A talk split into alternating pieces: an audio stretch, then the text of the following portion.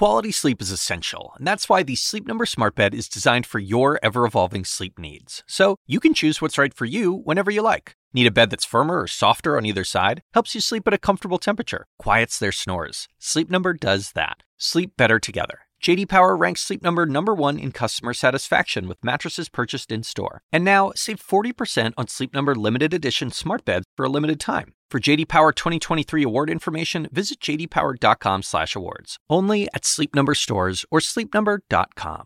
We need a lot more happy endings. Anderson, thank you very much for the reporting. I'm Chris Cuomo, and welcome to Prime Time. You know, we really need to figure out what we are about in this country our government learns there are terror threats at the Kabul airport, and their reaction is to tell Americans who are desperate and dying to get out to leave. Are you kidding me? Here is the U.S. government warning issued just now. Because of security threats outside the gates of Kabul airport, we're advising U.S. citizens to avoid traveling to the airport and to avoid airport gates at this time unless you receive individual instructions from a U.S. government representative to do so. Those who are at the Abbey Gate, East Gate, or North Gate now should leave immediately. Question Why isn't the answer to bring Americans into the airport to keep them safe? Especially if you can really say that these are Americans. Why are you sending them away? What would you do to people that you care about when you learn they were threatened? Would you send them away or would you want to keep them close? Bring them into the airport. Why not? Where's the answer to that question? Look, terrorists are coming for the people that America is trying to get out right now. Not just Taliban hunting women and friendlies. This threat is the new ISIS, ISIS K. K stands for a province they come from, Khorasan, up on the Pakistan border. Remember, a lot of the Taliban, a lot of these bad guys are not even from Afghanistan. Listen, what does this mean about when America will get the Americans out? Because now, is this threat going to delay? Are we going to go back to this August 31 BS? Is that going to become a hard out again? Look, that was a media and political party trap. It was a gotcha. What are you going to do? What are you going to do? What are you going to do? And the Biden administration did not deal with it well, and they just got on message that they're going to complete the job no matter what. Will this spook them into having to make a quick exit? They were finally getting that they can't leave until you get all Americans and allies out. Now, here's the good news they are getting people out. We just got new numbers. Since August 14th, when Kabul fell, the State Department tabulates as many as 6,000 Americans wanted to leave, and since then, roughly 4,500 were evacuated along with family members. Secretary Blinken says his department is in contact with 500 Americans still there and is aggressively reaching out to what could be 1,000 more, but likely less. So approximately 1,500 American citizens remain, and the White House says it's not putting a cap on the number of SIV applicants they hope to get out by Tuesday. Now, look, I know some of you don't buy the numbers. I know that you have no good reason to buy the numbers because the White House has said they're not sure about the numbers. Blinken now put out new numbers. Is he completely sure of these numbers? I doubt he would say yes. These are going to be their best estimates. Will you hear different ones from different sources? Yes. Should there be con- coordination of this? Yes. Is there? No. Is that part of the problem? Yes. Now that's the truth. And the bigger truth is this place has never been safe for Americans. There's been a lot of blood spilled in that country. And it kept us safe for over 20 years. And the job remains the same. Get as many of our people out as you can safely, whatever it takes and the reality hasn't changed. Chances are bad things are coming in Afghanistan Taliban, ISIS K, or some other alphabet. There will be chatter about America running away and being weak, negotiating with the Taliban. We used to not negotiate with terrorists. Now we say, oh, they're not that bad and they deserve a chance to have a stake in this. What are we about? And in a few months, you will hear talk of bad guys there making plans to get us here, just like ISIS K is now targeting people at the airport. There will be more, in all likelihood. But right now, that doesn't change anything. This is an evacuation, and it's never been safe. And you've always had the same job. And it's time you just knuckle up and say you're going to do it. You're going to get everybody out no matter when it takes, even if it gets ugly, because you have to get them out. Period. Because when American forces leave, those left behind will likely pay a price. Getting out will be at the mercy of men known for being merciless. And the women there will be in grave, grave danger. Even while saying they'll be the kinder, more inclusive Taliban, they are telling women to stay inside for their own safety. And now, this new threat, ISIS K. There will always be a threat. Are we handling this one the right way? And does it deter from the mission? That's what matters. Let's take up those questions with a better mind. Former CIA counterterror official Phil Mudd. What do you think?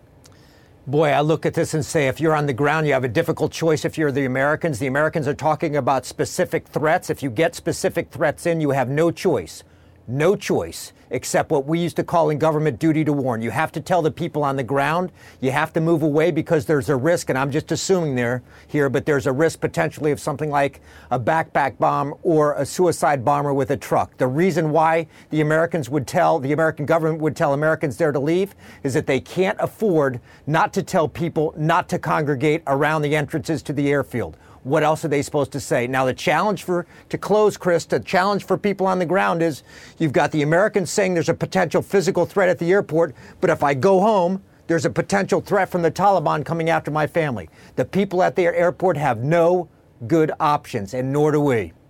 Why isn't the good option to bring them in?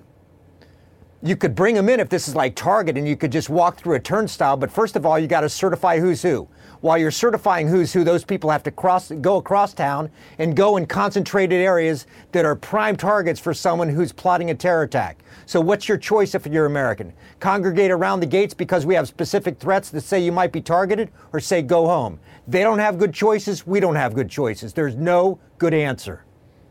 Yeah, but Phil, if you tell them to go away, you are now automatically making good on the threat by ISIS K or whoever's making it because you're now putting them in even more danger. The farther they get away from that airport, the less chance they ever get back to it. That assumes that we can't improve the processes over the next five, six days. Look, look at what's happened over the past five, six days. Would you have said we'd be at 80, 80 plus thousand people five or six days ago, I would have said no way. That also assumes something that nobody is talking about that there will not be a plan for September. If you're sitting in the Pentagon, the State Department, the White House today, along with the CIA, one of the first questions I would have would be how do you ensure that there's a conversation potentially with the Taliban? Remember, the CIA director met the Taliban for how to get people out after after August 31st, especially American citizens. I wouldn't I wouldn't judge that there's not a plan to do that. I'm not saying it's great, but it's better than having people congregate ar- around a gate and getting blown up, Chris. Well, look, you know my suggestion. I don't understand why you would put any weight on the August 31st date. I don't understand why Biden ever did. I think he was duped by the media asking him gotcha questions and uh, the fringe political base that worked against him. Why did they ever play into that? Oh, it's in the deal. Uh, the guys who made the deal say the deal was a joke. You never honored the deal. You didn't work on the deal. Why would you honor it now and give the Taliban that kind of respect? So the CIA guy goes to meet with the Taliban guy, comes yeah. out. Next thing Biden says is that date's a real date. What does yeah. that tell you about the meeting? It says nothing about the deal. I completely agree. A deal doesn't matter if it involves the security of American citizens. If you can ex- extend the deadline and get people out, I don't care what we told the Taliban. These are people who go into soccer stadiums and assassinate people for doing things like stealing. Yeah, that's no. right. That's what I'm talking about. No, but see, you yeah, had these conversations. What I'm saying, Phil, is how come this isn't the dialogue? Look, I know you think you're going to be in charge here that never happens until we leave, and you know it. And we both knows what, know what happens when we stay. Let's stop these illusions uh, about you know what it will take for us to take you out. The Taliban can't think that way. They know that it is a straight big fat L against the United States military. Why isn't the discussion? As soon as I get my people out and the allies, I'm gone. That's what you want. Let it happen. Help me make it happen. Why isn't that the deal? Too much risk. I don't think the deal makes any difference. As I said any moment ago, I think people are pay- placing too little emphasis on the CIA director's meeting. He goes out from that meeting, and shortly thereafter, the president says, We're out. Why do you think that is, Chris? I'm going to make a bet. And that is because the Taliban told the CIA director, You guys are out or else you guys are in deep trouble. The Taliban holds the cards. They can go after the people who are affiliated with us and slit their throats. They can go after American citizens and slit their throats if we don't leave, and they have done that. So, what's your choice as, as the commander in chief? Extend the deadline and risk people's lives, or say we're going to get 100, 110, 120,000 people out, and we're going to save American servicemen by leaving on time? Phil. No good choices. I would have done what Biden did. Phil, let's play that out, okay? So Yep. you leave and you brag about your number, and then people like me poke holes in the number for the next two and a half weeks because we don't even know Yeah. if it's real. Yeah. And then what happens to the people who are left behind? These stories that you're talking about are guaranteed. They are guaranteed if you leave, whoever's left behind, and by your equation, there will definitely be people left behind. And that's exactly what's going to happen. So you say no good answers. I say, but there are levels of suck here. And staying and testing the Taliban, how can that not be better than giving them free reign over people that you know, as you say, they want to slit their throats? risk reward. Look, the risk is if you leave late, that the Taliban does, as I just said, they start to assassinate people. Reward is what do you get for the upside? You potentially can get those people out in September without risk to their lives. If you're the president and you're the commander in chief, your responsibility partly is for the men, servicemen and women who are there, who are going to leave. And if they leave a day late and there's a car bomb and 20 of them, pe- 20 of them die, a lot of us remember what happened in Beirut 35 years ago, it's on you. What's your risk reward? There's no good risk reward, but if I were him, I'd say the risk of staying and dead American civilians and military by ISIS or by Taliban is greater. The risk of staying is lesser than the risk of leaving. What is the leverage to have any kind of deal in September? What Phil is talking about is that there be some, some negotiated detente, okay, where they keep letting people leave, even if the Americans aren't there. Why would they do that? I don't think there's a lot of leverage for uh, Afghan citizens. The Taliban has already said, and I think they're completely embarrassed by this. They've got a brain drain. The Taliban has already said these people shouldn't be leaving. As far as, let's say, d- d- depending on the numbers, looking at uh, Secretary Blinken's conversation today, depending on the numbers, you have a thousand people left. I could see going to the Taliban and saying, we want a thousand out because if they don't come out, there's going to be tremendous embarrassment for you. And at that point, if the Taliban starts going after people, our bets are off. They've already proven that they're going to kill people. We lock and load on them. One last thing I'd say, Chris again, we're not focusing on the CI director's meeting. Not only would he have talked about the potential departure date, and I'm sure the Taliban said, get the hell out or we're coming, coming after you, he's got a phone number. So if things start going ugly with American citizens after August 31st, I guarantee he's the avenue, not the State Department, not the Pentagon, to call, to call the Taliban and say, you got to get our people out. But those Afghans who worked with us, Chris, they're in trouble. I just don't know how it's acceptable. Look, I hear you, brother. And you've done these deals and you've Yeah. had these conversations, and I respect you. And I understand why you're saying it. But I just can't believe that America can't do better than say, hey, there's a threat. Everybody run away. Uh, and hey, you bad guys, you hold all the cards. We'll do whatever you want. It just, it's hard to square with what we're supposed to be about. But I appreciate you, brother. We'll keep putting the pieces of the puzzle together Yeah, and getting tough. your take on what the picture is that it makes. Thank I'll see you. Man, dark days. You ever thought you'd be having conversations like this about the mightiest military in the world? Can't even get your own people out? A threat tells you to tell your own people to run away back into the places that you know are most dangerous? The Taliban, they're doing their part, right? They're loving this. They're issuing a new warning to the women and girls of Afghanistan, okay? I referred to it in the open for their own good. These guys are the threat. They're telling women to stay inside for their own good. They're the threat. What does that mean about what's going to happen when we leave? Not that America has as its job to stay in Afghanistan forever. I've never said that. But our next guest is an Afghan journalist who knows the reality and took those fears to the Pentagon. Did you see this? I left from the Taliban like 20 years ago. Now we, we go back to the first step again. Why is she so upset? And why is she more worried now than ever? Hear directly from this journalist. Next.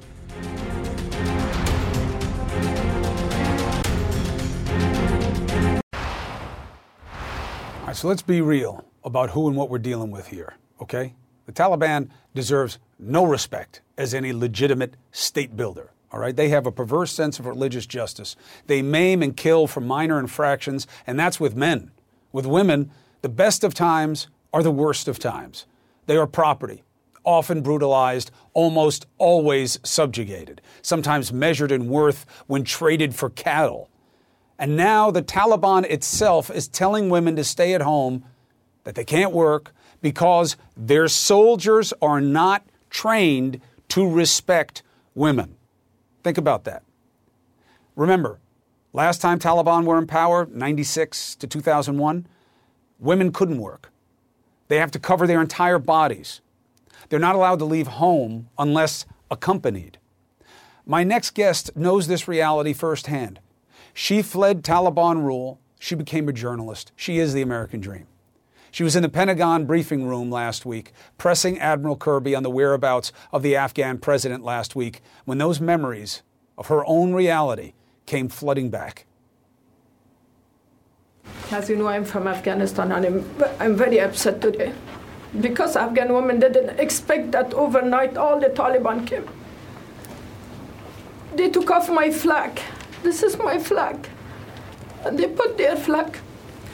Everybody is uh, upset, especially women. Women has a lot of achievement in Afghanistan. I had a lot of achievement. I, I left from the Taliban like 20 years ago.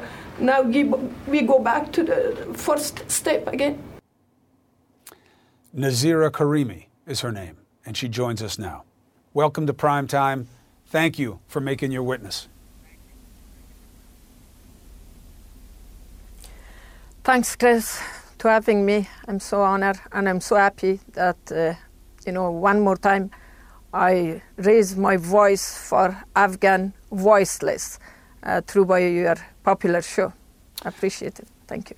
The idea that we're hearing is America has to leave sooner rather than later, or the Taliban will hurt people. What do you think happens no matter when America leaves? Thank you. It's a great question. You know, everybody in my country, including women, men, kids, all Afghan people, 38 million people, you know, like to leave America no matter soon or late. But uh, based of my opinion, step by step. Unfortunately, the time that United States or Biden administration made decision to leave Afghanistan in this sensitive time, it's a little hard for everybody, especially for women, especially me, that I'm a woman, I'm a journalist, but nowadays I would like to talk as an Afghan pure woman because the situation in Afghanistan is sensitive. They start two years ago peace process. United States signed agreement with the Taliban, but everybody, you know, expected, you know, to be take a time, step by step.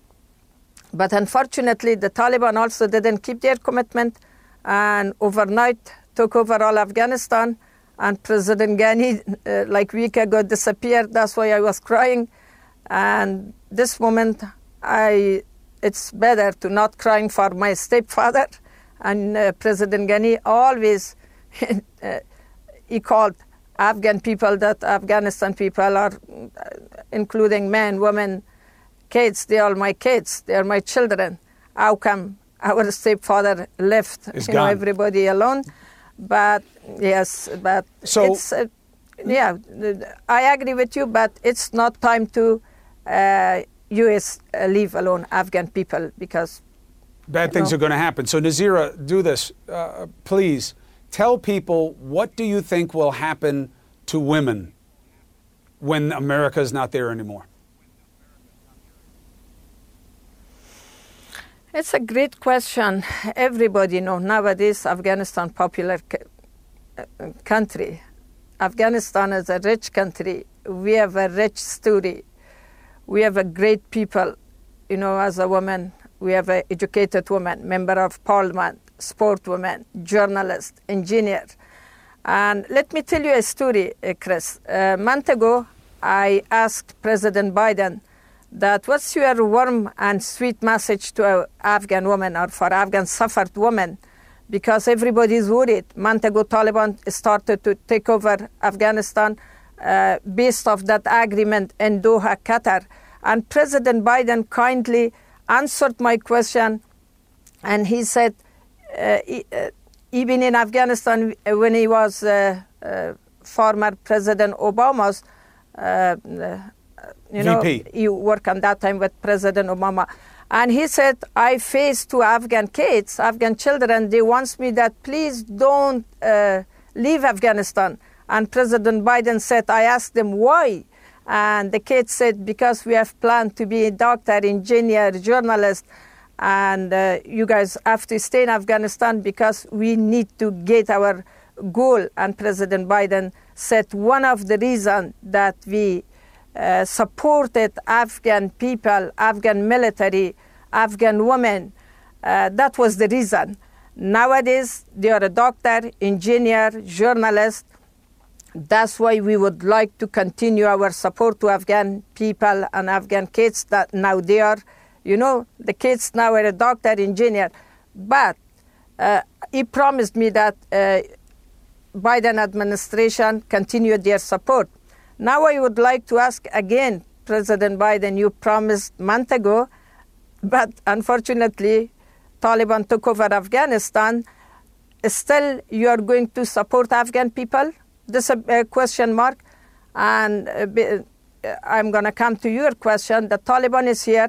Me, as an Afghan journalist, as an Afghan woman, that I experienced Taliban policy on 1996, doubt it. I'm not optimistic. I have to be optimistic, but based of Taliban old policy, uh, I'm not optimistic because women have accomplishment, women have uh, accomplishment, achievement, mean achievement, a lot of achievement. You know, they would like to keep that, but how? Because uh, Taliban, you know, Talibanism, your Taliban uh, they have an ideology that it's difficult for somebody to change their mm-hmm. policy. Right now, I'm so grateful. I'm happy that Taliban promised Afghan people that uh, they are changed. Maybe this is new generation of Taliban. Uh, still, we have to keep our hope. Uh, but uh, how come you change somebody's ideology? Of course, if Taliban continued the same. Uh, let me tell you something, Chris. Taliban has announced amnesty for all uh, for everybody, go, uh, government people and not government. But unfortunately, today I to, not today nowadays I got bunch of a phone call every day. People call me more than hundred people. They crying. They share with me different story.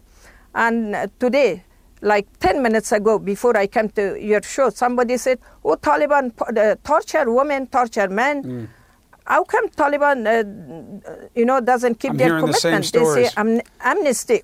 I'm hearing the same stories, yes, uh, and, uh, and that's why we have to keep an eye on this. Look, let's do this. You're going to be hearing stories. You know that we're a phone call away for you to share the information so we can get it out to people. The Taliban themselves just put out a warning to women that they should stay home from work because the soldiers aren't trained to respect women. Uh, we can't expect anything but what we've seen. We only know what they show and it's never been good for women uh, as a starting point. So I appreciate you taking time on this show. We're always a phone call away, um, and I am very happy for your success and your presence, and I hope somehow there are many more who can follow in your footsteps. Thank you and be well. Listen, I mean, what else do you need to know? We all know this. We all know the reality. And I'm not saying it's America's job to make Afghanistan a better place or any place. I understand the politics of it. But don't sleep on the reality either. And it makes the evacuation that much more pressing and allies that much more pressing. Now, to the war at home. A new sobering COVID reality. There are more hospitalizations now than since the early weeks of the vaccine rollout. Why? because we didn't take it seriously. The virus got stronger, we got weaker. And Delta is tearing through the unvaccinated. How bad? I want you to listen to a doctor. And what he says is the reality now about what's happening with people with real illnesses because of all this Delta. Next.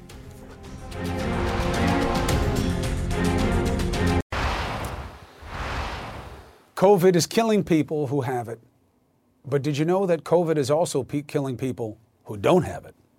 That's the reality from Dr. Nitesh Paryani. He wrote an opinion piece in the Washington Post. The headline was Unvaccinated COVID patients are straining hospitals like mine, where I had to turn a cancer patient away. He joins us now. Welcome to Primetime, Doctor. Thank you. Thank you for having me, Chris. What is the reality of what you're seeing?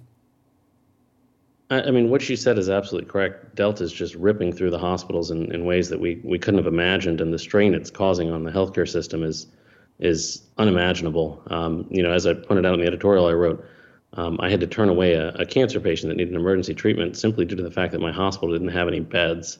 Um, when I established my cancer practice, and I'm, I'm, a third generation oncologist, the one principle that I had built, my family had built treating cancer patients off of, was that we would never turn away a patient, regardless of whether they could pay or not. And for the first time in 60 years of my family's history of treating cancer, we had to turn someone away. Why? We just didn't have a bed.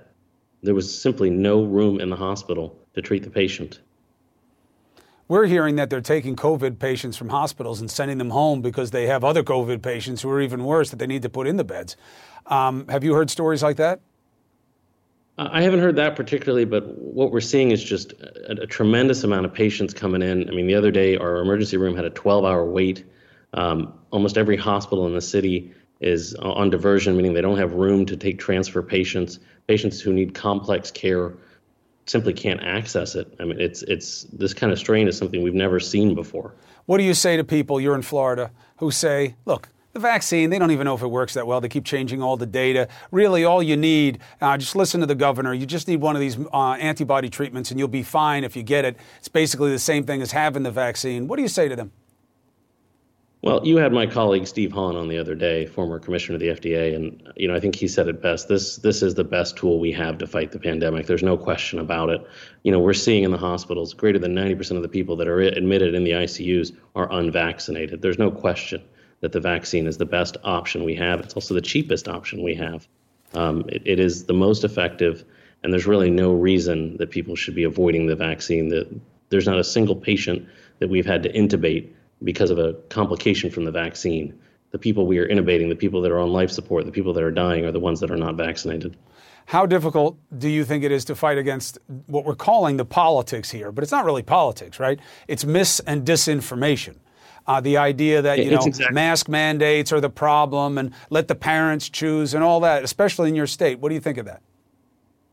I mean, you're, you're absolutely right. It's, it's, it's not politics, and it shouldn't be politics. It's misinformation, and you know, I think a lot. There's a lot of reasons for that misinformation. There's social media. There's um, other other sources of information that people are gathering. But you know, we as physicians, we have to rely on people like you, Chris, to get the positive message out, to get the the truth out there. That listen, this is a simple solution. The pan, I mean, the uh, the vaccine is a simple answer to help us end this pandemic. You know, Dr. Fauci said, I think today that he's hopeful by spring that we can end this pandemic if we can increase our vaccination rates. And we've just got to do it. Well, the, the whole problem is who's the we?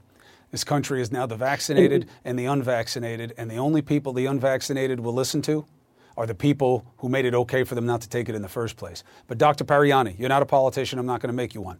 Thank you for doing your job to try to keep people alive in a very hard environment, and I wish you well. Thank you, sir. Thank you for having me on the show. All right. So, look, Florida's governor is a good indicator of how this brand of politics, right, which I don't really believe that's what it is, but how is he doing as a function of what he's doing? We have the Wizard of Odds here with a look inside Ron DeSantis' approval numbers. There is a reality found in there. I don't think you're going to you're going to be surprised. Next.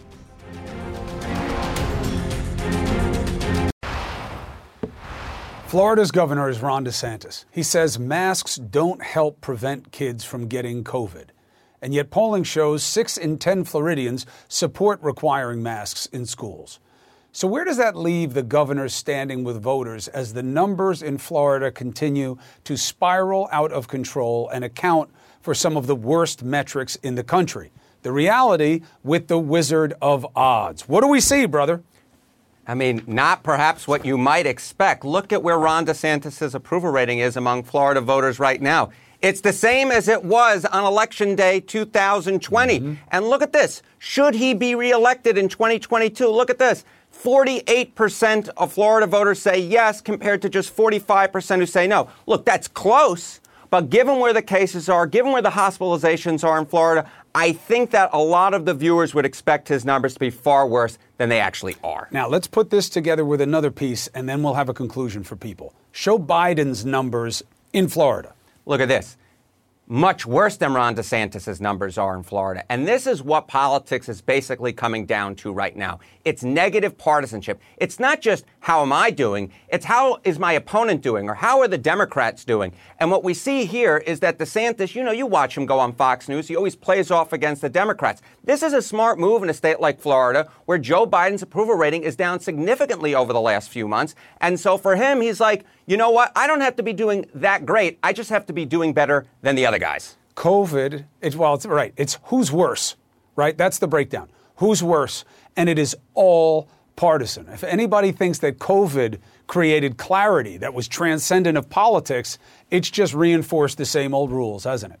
It's exactly right. It's just reinforced the same old rules. And you know, what I'll note here is that I think a lot of people expect a certain relationship with COVID, right? When cases are up, you'd expect that the incumbents would be punished. And if cases are down, the incumbents should benefit. But what in fact do we see? Look at this. This is the 2016 versus the 2020 election.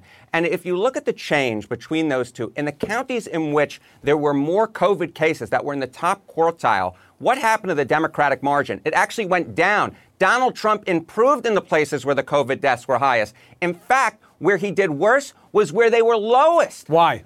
Here's why. The reason why is a bunch of things. Number one, where the cases tended to be lowest were places where, for example, um, people wear masks. That's people right. People had testing. People believed. Uh, especially white voters with college degrees in these suburban areas, versus what you saw was in a lot of places that might be the rural places where Trump um, did worse or did better in, they might not necessarily believe, or in the urban areas, especially among people of color. Remember, Donald Trump vastly improved among people of color, specifically Hispanics in urban areas, African Americans as well, even though they had some of the highest cases and death rates from COVID.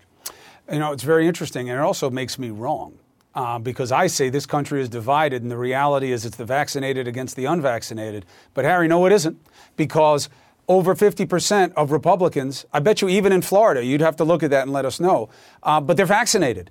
And they're still backing DeSantis, even though you would think that the vaccinated would be against somebody who is keeping people from doing what they're supposed to do in the pandemic. The pandemic is not as strong as poison politics. It, it is not. And you know, you point out Republicans, and you're right. You know, we don't have an exact number on the, uh, but actually we do, and I will tell you that a majority of Republicans are vaccinated yes. in the state of Florida. But take a look here, right? If you're looking ahead to 2024, should Ron DeSantis run for president? 67% of Florida Republicans say yes. Mm-hmm. This is a huge advantage for someone like DeSantis going forward into 2024 because there are a ton of delegates in a state like Florida. Remember when Donald Trump knocked Marco Rubio out of the 2016 race? He did so in the state of Florida where he was able to defeat a sitting senator in his home state. If DeSantis can win a primary like in Florida and those numbers among Republicans indicate that in fact he can, he could ride all the way to the nomination. And so far, the co- coronavirus is not keeping DeSantis down. If anything, he's able to go on Fox and pump himself up. Hmm. Harry Enten, thank you very much for the reality behind the numbers. My pleasure, my friend. All right, here's a weird controversy, just to get your head just to think about well, what are we doing in this society these days? You remember this? Remember this album cover? You remember everything? Nirvana, smells like teen spirit, smells like litigation now. The song was one of the best selling records of all time. Nevermind as an album, as an icon. And part of the reason, just part, was that cover art. The baby who's not a baby anymore, he's 30, and guess what? He's suing. Why? You will want to hear this next.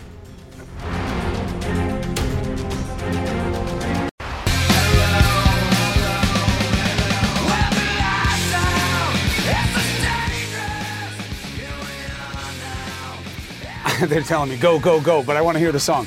If you're a Nirvana fan, you likely remember the iconic, we put it in front of my face. Remember this album? Everybody does. That baby from their cover art, his name was Spencer Elden. He's no baby anymore. You want to feel old? He's 30. And he's suing Nirvana for, quote, child pornography. Now, here's some context. In 2007, um, Spencer said he finds it kind of creepy that many people have seen me naked. I feel like the world's biggest porn star. On the other hand, he's often recreated the photo several times. The guy supposedly has Nevermind tatted on his chest. CNN has reached out to the defendants in the case.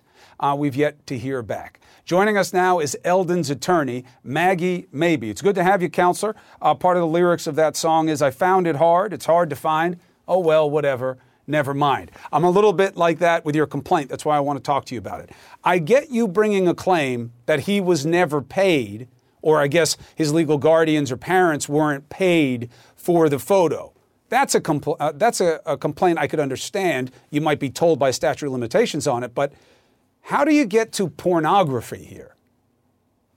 So, our firm centralizes our practice in child pornography litigation. And when you look at the case law here, you look at the Dost factors that will help a jury determine whether or not an image constitutes child pornography. One of those factors, which is very clear here in the image, is that the focal point of the image is the minor's genitalia. And here in that image, along with all of the other Dost factors, as we've pled in our complaint, it's a very over sexualized image and it does constitute child pornography. More importantly, it was child exploitation in the way that they created it and the way that they continue to distribute, distribute the image today.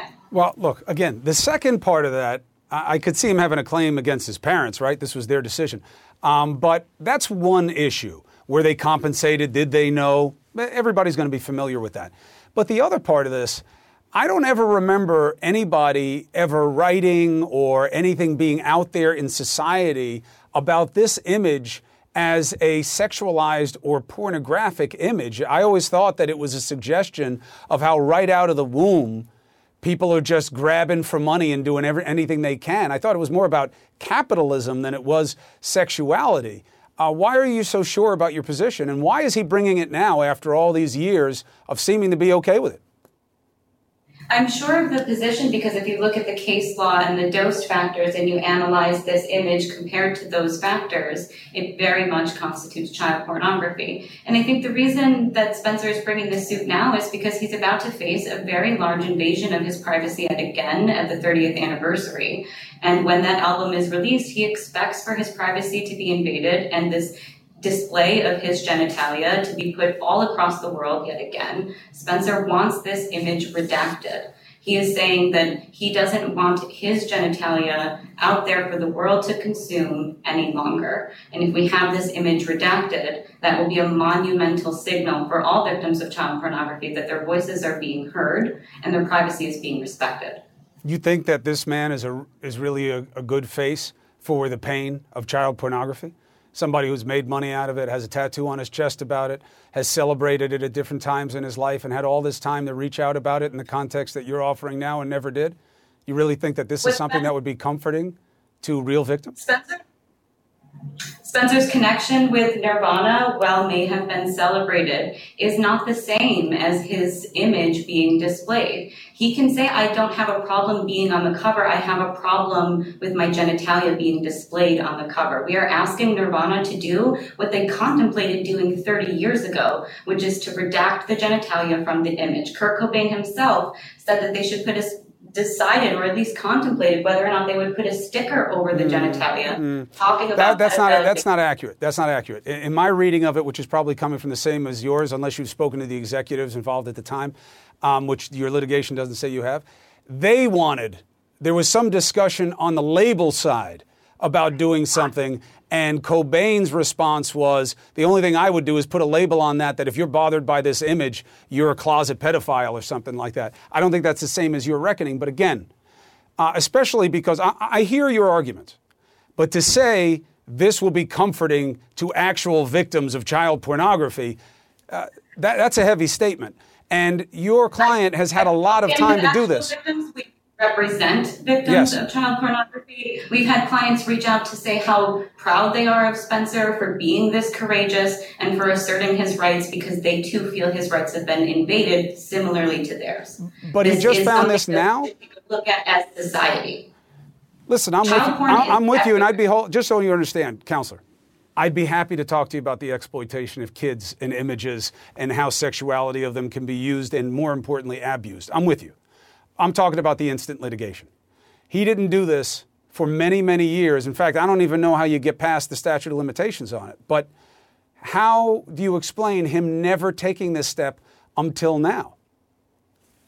All victims of child pornography have until they have discovered the injury and then 10 years later under 2255 to sue. This also doesn't begin to toll even until the age of 18. So it is contemplated in understanding how these crimes work that a victim wouldn't come forward until they're 28 or older. Yes. So I mean, given what we know about these crimes, this is not abnormal behavior. And Spencer has expressed his discontent with being displayed this way many, many times for years in the past. This is not a newly manifested issue. But he's gone back and forth, right? He's also celebrated it and used it to his own advantage. He's tattooed the name of the album on his chest. And again, that recollection uh, dynamic that you discuss is very important in the law, and it's based in psychology, and it's one of the few favors the law has done to psychology, frankly. But it is about when people are able, or for whatever reason, develop recollection of abuse and trauma that has been secreted away or buried or psychologically kept out of their consciousness from when they were children. And I know you know this, but just for the audience, how does this apply to that? How is this him realizing that he was abused as a child?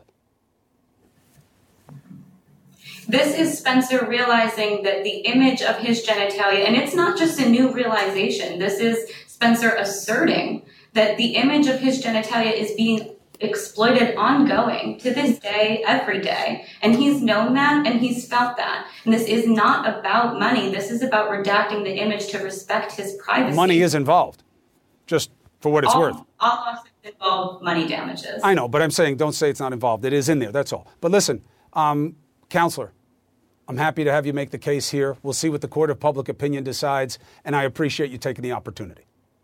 I try my cases in the court of law, thank you. I know, but not tonight, because that's where we are. We'll see what they say. Be well and good luck. We'll be right back with the handoff. Don Lemon tonight with the big star D Lemon.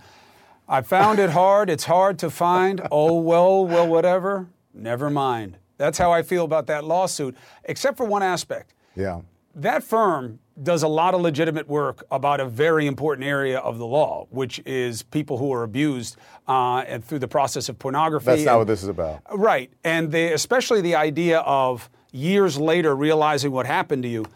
That is a really, really important and delicate construct in the law and society, and I just hope that Yes. somebody's not misapplying it for profit. Here. I think you're being, listen, you're being very generous as you and, and very careful as you should be. I am not, because this is where our judicial system, the legal system, the court system should be overhauled and looked at. Because someone should look at that and say, "Get out of my courtroom with this." well, that could happen. Eh, well, and it should happen. Let's just be honest about that's what that's not what this is about. Look, good luck with them for all of that. Fine, but it also for legitimate issues when it comes to what you're talking about, it diminishes that. Because there are people who have real issues that should be in the court of law. The legal system is being over it's overwrought and overrun with people who file these lawsuits that should not I mean barely have the merit or whatever that Right, but the system the can account for it. You, you Eh, have but you have still, sanctions. You have frivolous lawsuits, and I, no one's saying that. If someone had put my picture, uh, my naked picture as a kid on an album, I would be saying, "Look at me! This was me as a kid. Look, I was. That's you. as a baby. That's you. That's, That's how most standard. people. That's how most people, and that's, that's how that person standard. should be. That's not the that's how that person should be, and they did it for years. Well, here's so the let's problem. so stop the BS. That's not this. It's BS, and it's to say it's not about money. It is about money. I'm sorry. That's Well, how there's abs- there's money attached to the lawsuit, so obviously, Yeah. So then ask them to remove it and tell them you don't want any Right. money. I think that what is going to hurt. Look, every lawsuit has to survive summary judgment, which means if you assume all the facts as presented by the plaintiff, do you have a claim upon which uh, relief should be granted under the law? I don't know that this survives because if you assume all the facts, even the way the guy did, it doesn't make any sense because so just now, this isn't, hey, I remember what someone did to me way back when, and you know it was so horrible that my, my psychologically I suppressed it. He's been well aware of what this was the entire time. He made hay out of it himself. He's got never mind tattooed across his chest. Here's what a judge But it is is an interesting thing. Here's what a judge should say: Take this out of my courtroom, please. Yeah, but that may And be what happens. And that's what should happen. Because otherwise, People are going to continue to do that. And any law, anybody, any law firm worth its salt should say to these people, "Stop it, The stop if, it." If you look at the law firm, it does a lot of important work. What okay, I'm saying fine. is I'm not, this. I, don't, I don't know about the law But- firm. but just I don't know the about. I'm threat- just saying, I'm looking at this. I looked at this today, and the I threat said, and the cultural place that we are right now about Yeah. what's okay and what isn't and what's the standard. Yeah. Take a look around at how people are portraying the album cover when discussing this story. Take a look, and you'll see what is interesting to me about it, which is just the threat of being on the wrong side of something that's cultural right now uh, sparks quick responses. Why is the album cover even back in the zeitgeist, back in the ethos? It's because of this. Otherwise, it Well, unless just- you're a fan, the 30th just- anniversary is coming. Yeah, it's an iconic album cover, and I, I, I never looked at it as porn, I never even saw it. I never saw. I never even thought about it. I never even Never. saw the, the kid's genitalia. I just saw it as a cute baby, and they're talking about grasping for money. And the album meant something beyond, right? It had a meaning. Right. You know, if he like- was never paid in the beginning, if his parents were never paid for the image, that's one thing. Well, that's the thing. Right. But this is very different. well, well, if you're going to say that this is child pornography, then what? What's your parents? What do your parents have to do with it? Right. What are they? What's their? I mean, do they have an obligation here? Uh, uh, is, there an onus on them? They do. The, the father has told the story before. Look, we, we know what this is about, but it, again, it's capturing a lot of people's of attention, and it, it was worth kind of pushing it around just to see. that was a good about. story. I'm glad you did it. But I'll tell you something else. I'll tell you something else. Yeah. That matters a whole lot more and kind of triggers the same sense of what's right and what's wrong. And I am very, I'm more worried tonight about Afghanistan than I have been any night up until now in this new phase of, threat of terror? of Biden's administration arguably botching the exit, um, which is you cannot be focused on a deadline right now. You have to get your people out. And here's why. Phil Mudd, who knows way better about this stuff than I do, he says there's no good answer. Yeah, but there can be a worse answer, which is if you leave, you guarantee anyone who's left behind is going to be in a bad way. And they will be looked at and they will be hunted and there will be recriminations. If you stay past the deadline, that may cause problems, but that assumes that the Taliban really wants to get down against the United States of America. If you leave and you leave Americans behind, God forbid, or you leave allies behind, you guarantee they have problems. Do you guarantee problems if you stay beyond the 31st? I don't know that. You're not. You're never going to get everybody out. You better try. Yeah, oh, of course, and they're trying. now. I think actually, I actually think they're doing a good job of getting people out. Look at the the the tens of thousands of people they've gotten out. I think the administration has done a good job. Those images initially, what happened? Did that reflect poorly on the United States? Absolutely. Right, but Did they're doing the job they're doing now Yes. because they screwed up the job originally. Right. So, I don't want to give them too much credit. And Well, they I- need to get the people out. Exactly. Well, that's fine. But I want to give them the credit because that's a lot of people that they've gotten Yeah, out. but they So- had to get them out because they screwed up the exit. But they'd have to get them out anyways. If they screwed up the exit Not or like not, this. they still have to. But they Had they still, renegotiated the deal in the last seven months, they could have done it on their own time. But not they the would still have to get people out. And even in seven months, I think it, it is an impossibility to get every single person out of the country who wants to get out of Afghanistan. But that's it- not our job. Deadline. Our job is to get Ameri- Americans and the strategic allies Oh, who so pass my muster, point. not everybody. You're just you're making my point. But that is my breaking news, so I'm going to get to it. I love you, D. Lemon. Make your witness. you as well. I'll see you soon. This Quality sleep is essential, and that's why the Sleep Number Smart Bed is designed for your ever evolving sleep needs. So you can choose what's right for you whenever you like. Need a bed that's firmer or softer on either side? Helps you sleep at a comfortable temperature, quiets their snores. Sleep Number does that. Sleep better together. JD Power ranks Sleep Number number 1 in customer satisfaction with mattresses purchased in-store. And now, save 40% on Sleep Number limited edition smart beds for a limited time. For JD Power 2023 award information, visit jdpower.com/awards. Only at Sleep Number stores or sleepnumber.com. Now streaming exclusively on Max, a new CNN flash doc about the album that has Nashville talking. Call Me Country. Beyonce and Nashville's Renaissance. Watch it at max.com slash call me country. Max subscription required.